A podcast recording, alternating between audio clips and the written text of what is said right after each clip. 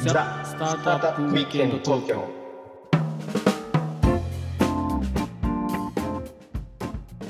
はい、皆さんこんにちは。はい、こんにちは。ロックオブステリアのフッティです。ひろきちゃんです。今日もザ・スタートアップウィークエンド東京の時間がやってまいりました。はい。ということで、はい前回ね、スタートアップの作り方で、うんまあ最初どういうふうに事業を作っていって、うん。はい。えー何をやるかっていうところを決めて、はい。で、えーいよいよ MVP があの動き出して、飲み出しましたね。で、マーケをやりたいなとはい。いうところまで行きましたね。行きましたね。行きましたね。はい。で、まあ、ず。前回はまあサクッとマーケ費用なんかで銀行は貸してくれないよって話がまああってちょっと飛ばしちゃったんだけど、そうね。あの創業融資みたいなのってあるじゃないですかあるね高校とかのそういうのってひろきちゃん利用した、うん、政策金融高校の1000万円とかだよね。俺ね、農業の会社の時は利用してないんだよね。その創業資金みたいなのは。うんうんなぜなら分からなかった、そんないいものがあるなんて。 知らなかったってこと知らなかったよだけど1,000万程度なら無利息無担保無保証という鬼のような恐ろしい条件で、えー政策金融公庫から借りることができるということですね今そうなんだよねうん、ん使わない手はない、まあそういうのはまあ一回使って、うんまあもちろんそれを使ってね、まあ、あの MVP まで開発しましたとうん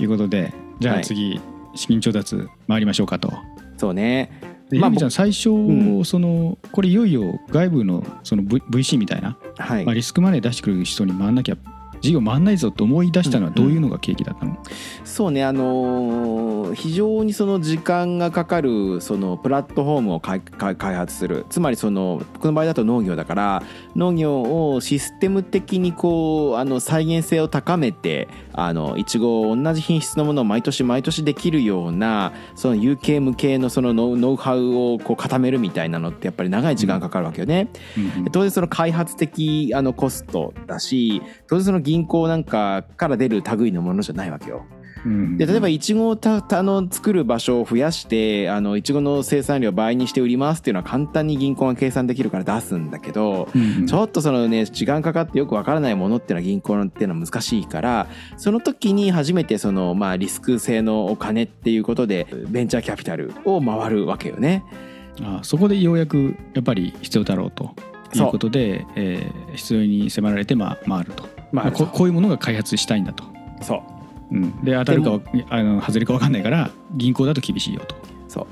ううんでもちろんねそのそこまでやって回まあもちろん事業が回ってるんだったらその内部留保を貯めてねうんそれをどんどん開発に回すっていうことってありなんだけどそれじゃやっぱスタートアップじゃなないしもう猛烈に時間かかっちゃうわけん時間かかるよねそう時間がかかっても本当にそういうちょろちょろした利益を再投資して、うん身の丈に合った経営をすべきだみたいな主張をする人がたまにいるじゃないですかうんうんうん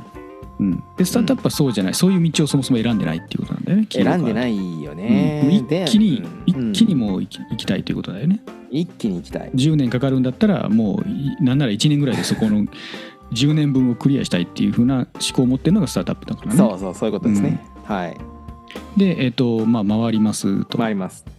で最初に何をやったんですか、まあで回もるとさ言ってもさそんな一気手当たり次第っていうわけじゃないでしょ、そうねまあそのお金の出してエクイティの出しても例えばねあれですよねあのエンジェル投資家がまずいますよねうんうんでベンチャーキャピタルがいますで事業会社がいますって、うんいろんなこう出し手がいるからこう自分のその使うお金、えーっていうのはどういう会社がに出資してもらいやすいだろうっていうのをまず考えなきゃいけないわけですよね。うんでめちゃくちゃ時間かかるんだけれどもあの非常にその固めだけ非常に硬いとでだけれどもそんなにこう跳ねないみたいなものだったらもしかするとうんこう、僕らがあの出資していただいているようなこう政策的な意味を持ったこう国のお金が入ったファンドなのかもしれないし、はいはいはいもしかするとあのこのテクノロジーのシーズを持っている、まあ、農業で例えばこのセンサーを使うからこういう会社に出資してもらいながら一緒にやった方がスピードアップするんじゃないかって言ったら、うんそれはおそらくこうあのおあの技術やノウハウを持った会社事業会社に出資してもらうことになるだろうし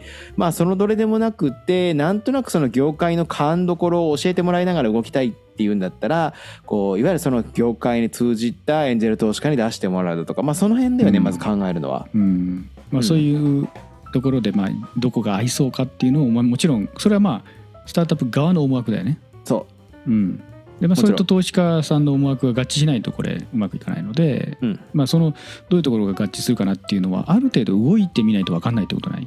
そうだね動いて話聞きまくらないと難しいよねそれは。そうだよねうんいやまあ、あとはもうどあれういうとこにうんその投資家がお金を出してるかっていう実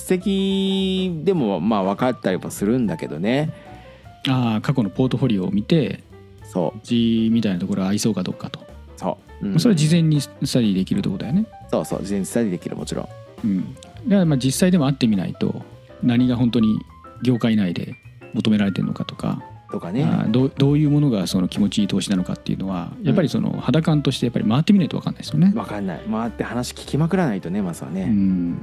うでんそれでまあピッチに行きますとはいでアポを取る時っていうのはどういう感じでいつもやってたの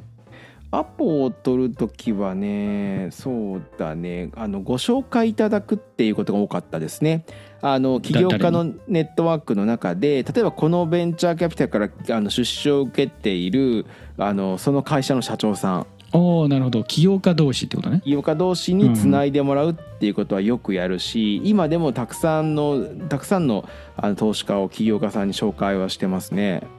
私もおー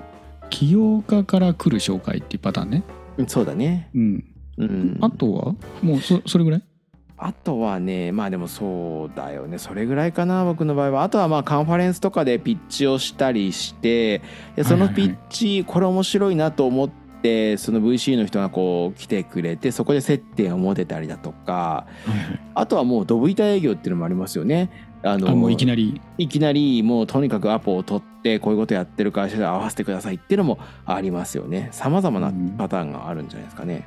なんかそういうカンファレンスとかのピッチ大会みたいなものって出れるんだったら出出た方がいいと思う思ってるうーんまあこれもねその業種業態業界によるんですけども、まあそのいわゆるこうあんまりその世の中にそのモデルを示さず示さないでねあの隠しながらねあのやった方はいはいがはいいい場合もあるんだよねほとんどないんだけど実はねないんだけ どそういうそういうこともあるからあのあのあのなんていうのこうこっそりやってあのこっそりその VC を回るっていう人もいるのよね。うん確かに確かに、うんだけどさまあ非公開案件みたいなのあるもんねたまに、ね、飛行機案件あるよね、うんうんでもねそのパターンってねあんまりねこう私の知ってる限りあのうまくいかないというか化けないんだよねなぜかわかんないけど、うんあうん、だからできるだけもうなぜかっていうとそんななんかこう初期的なアイデアなんてどうせピボットするんだよねはっきり言ってみーたいのが。うんうんうんあの僕らもそうあのある程度経験がある起業家なら分かってるし VC はもっと分かっ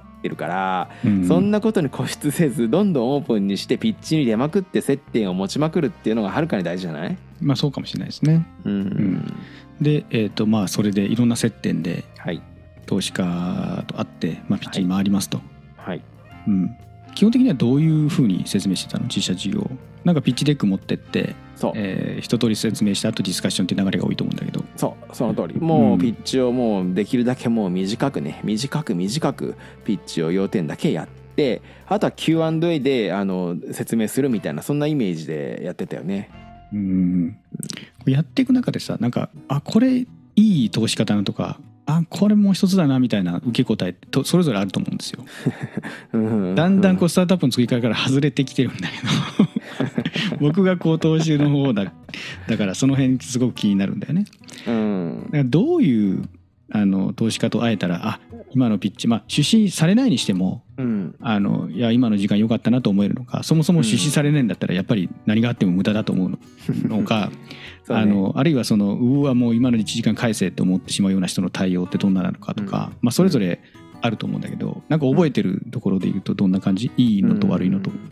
あのねまあ、そういう意味で言うとまずは起業家側が最初のそのピッチのピリオドを10分とかに区切っちゃってでちなみにこういう案件って出資できますかみたいなことを聞くのがまず大事よね。あーはいはいはいはいはいはい。でそこでそのこのこれには出資できないっていうことが明らかなのにこうだらだらとそのいろんなこう情報を起業家からこう引っ張ったりとかねこういろんな話をこう聞いてきたりとかっていうようなケースってたまにあるわけよね。その、うんうんうんあのまあ興味とかスタディのためにあのややるっていうことってあんまりそれはあの良くないなと思いますよね。まあそれは多分起業家に限らずたまにいますよね。たまに僕もスタートアップにいた時にたまにそういう大企業の人いましたねあいた全くサービス利用する気ないのに情報だけ取ろうとするっていうのは割とあるあるなんで僕は絶対そういう印象は抱かれないようにしなんかね気をつけてるんだけどあのそのつもりはなくてもそうなっちゃう時もまああるんだけどね不可抗力でねそこはもう本当に申し訳ないと思うんだけど、うんそうだねそれはわかるわかる、だけどそれはある程度その早い段階で目処を示すっていうのはさやっぱ時間で戦うのがスタートアップだからうん投資家側もやっぱりその時間に対するそのおこう理解っていうかねあをこう持ってもらうっていうのがやっぱりあのそれはすごくういいいい投資家だと思うけどねうんまずは。そうだねううんんうんうんじゃあそのお悪いのはまあ聞けたとして、はいえーいい受け答えっていうかいい回だったなと思うのはどういう回、まあ、いい回投だ資されなかったとしてもおーいい回だったなと思うのはねまずねその意思決定のその時間軸を明確に示すっていうことがしてくれるあの投資家はいい投資家だねされなかったとしても。あ岩瀬さん1週間後までに大体の目処を出してもし決まったとするといつのあの投資会議にかけてっていうところまでタイムラインがファーストのその面談で示されるっていうことだよね。それは僕はあの安心しました毎回やってますや ってるそこってさやっぱりこう時間に対するリスペクトがあるあるわけじゃん、でそしたらこっちもさもう必死に情報を出すしお互いねやっぱりいいんだよねいい関係築けるんだよね、ただねちょっとい一点それご了解いただきたいことがあってね、まあ、言い訳ばっかで申し訳ないんだけど、ねい、やとんでもないです はいどうぞどうぞピュア VC はそれできるんですよおこそうか、のここで投資委員会やってここでどうどうこうできるんだけどうん、事業会社の投資の場合ってねどうしてもこうシナジー文脈あるでしょそうだねでシナジー文脈あるとその事業部が絡むんだよねそっかでそうすると投資部門だけで決められないんですよねうんまあもちろん決められるんだけどやっぱりその補強する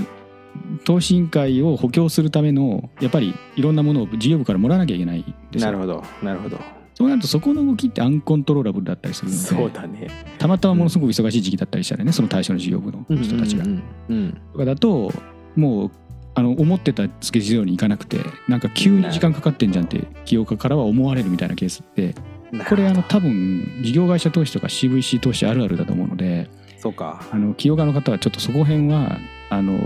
じゃ若干スケジュールに余裕を見て事業会社とか関わった方がいいと思いますね。なるほどねまあうんお互いそこは理解してあげないといけないポイントですよね、うんまあもちろんこっちはこっちでちゃんと急ぐんだけどね。うんうんうんはい、はでい、何社ぐらいもあったんです か結局。うんまあちょっと覚えてないぐらい回ってますよ、だよねもうんう。 しかも目が回るような忙しさでしょもうはい調達中なんて事業もやんなきゃいけないそし。うですよ問題は起こるし、うん当時さその調達の話をズームとかでやるっていう時代じゃなかったなかからねったなそうだそ うだどう私あしてものなんか東京都内にあの 150cc のビッグスクーターを用意して ETC カードをつけ てそれで周り、ま、回ったんですよ本当にそうだよね今ズームだけで下手したら投資委員会完了ぐらいまで行くよね、まあ DD 始まったらちょっとねあのかオフィス訪問してちょっと見させてくださいぐらいあるかもしれないけど、うん相手に一回行く、こっちに一回来るみたいなんで終わっちゃうよね今はねねなんかそんな感じだから当時は確かにそうだわそうよほいで電話だよねもう最終局面になるとそうもうなんかメールとかじゃないんだよねもう電話で根詰めてなんか電1時間ぐらい話すのよね諸条件とかさ、うんうんうん諸条件ねうんそんな時代でしたね私ズーのム場合なはいからね電話しかないんだもう耳痛いんだあれ電話でやると痛いよね、ね、うんそうなんですよ、うんいや懐かしいまあ今はねもう皆さんズームだから今はもうどんどんズームであったらいいですよ、ね、もう投資家も起業家もその方が都合がいいしねほんとほんともう来るって言われたら「あズーム来るんすか?」みたいな感じななんかたまに来たがる方いるんでなんか以 外そうだよね「あでもせっかくなんだったら」っつって結構あの食堂案内したりするんだけど来られると、うんうんうんまああのー最初の立ち上がりのとこから資金調達のところね、めでた行きまくしたねクロージングするところまでお話伺いましたけど、まはいあ、そっから先はねそれぞれ起業家それぞれのねあの事業によって全然違うからさほんとそうほんとそう、うんあのまあ、別にそれぞれまあその投資家さんとね、あうのん二人三脚頑張っていっていただけたらいいんじゃないかというふうに思いますけどね。そうね、まあ、まずはそこで出所を得るところに至るまでの確率たるや もうすごい話だからさ、う んまああここまでね来たらもたらうもうあとはね、あとはもう何にもなもう頑張ってくれって感じだよねみんな。はい、はいじ、ゃあ時間の切りがちょうどいいんで今日は一旦これぐらいにして、はい、また次回のエピソードにつなげていきましょう。はい、そうしましょう。はい、えーよかったらコメント、高評価、チャンネル登録、あとツイートをしてくださると嬉しいです。はいはい、ではね、また次回、ザ・スタートアップウィークエンド東京でお会いいたしましょう。は今い回はこの辺で。はいさよなら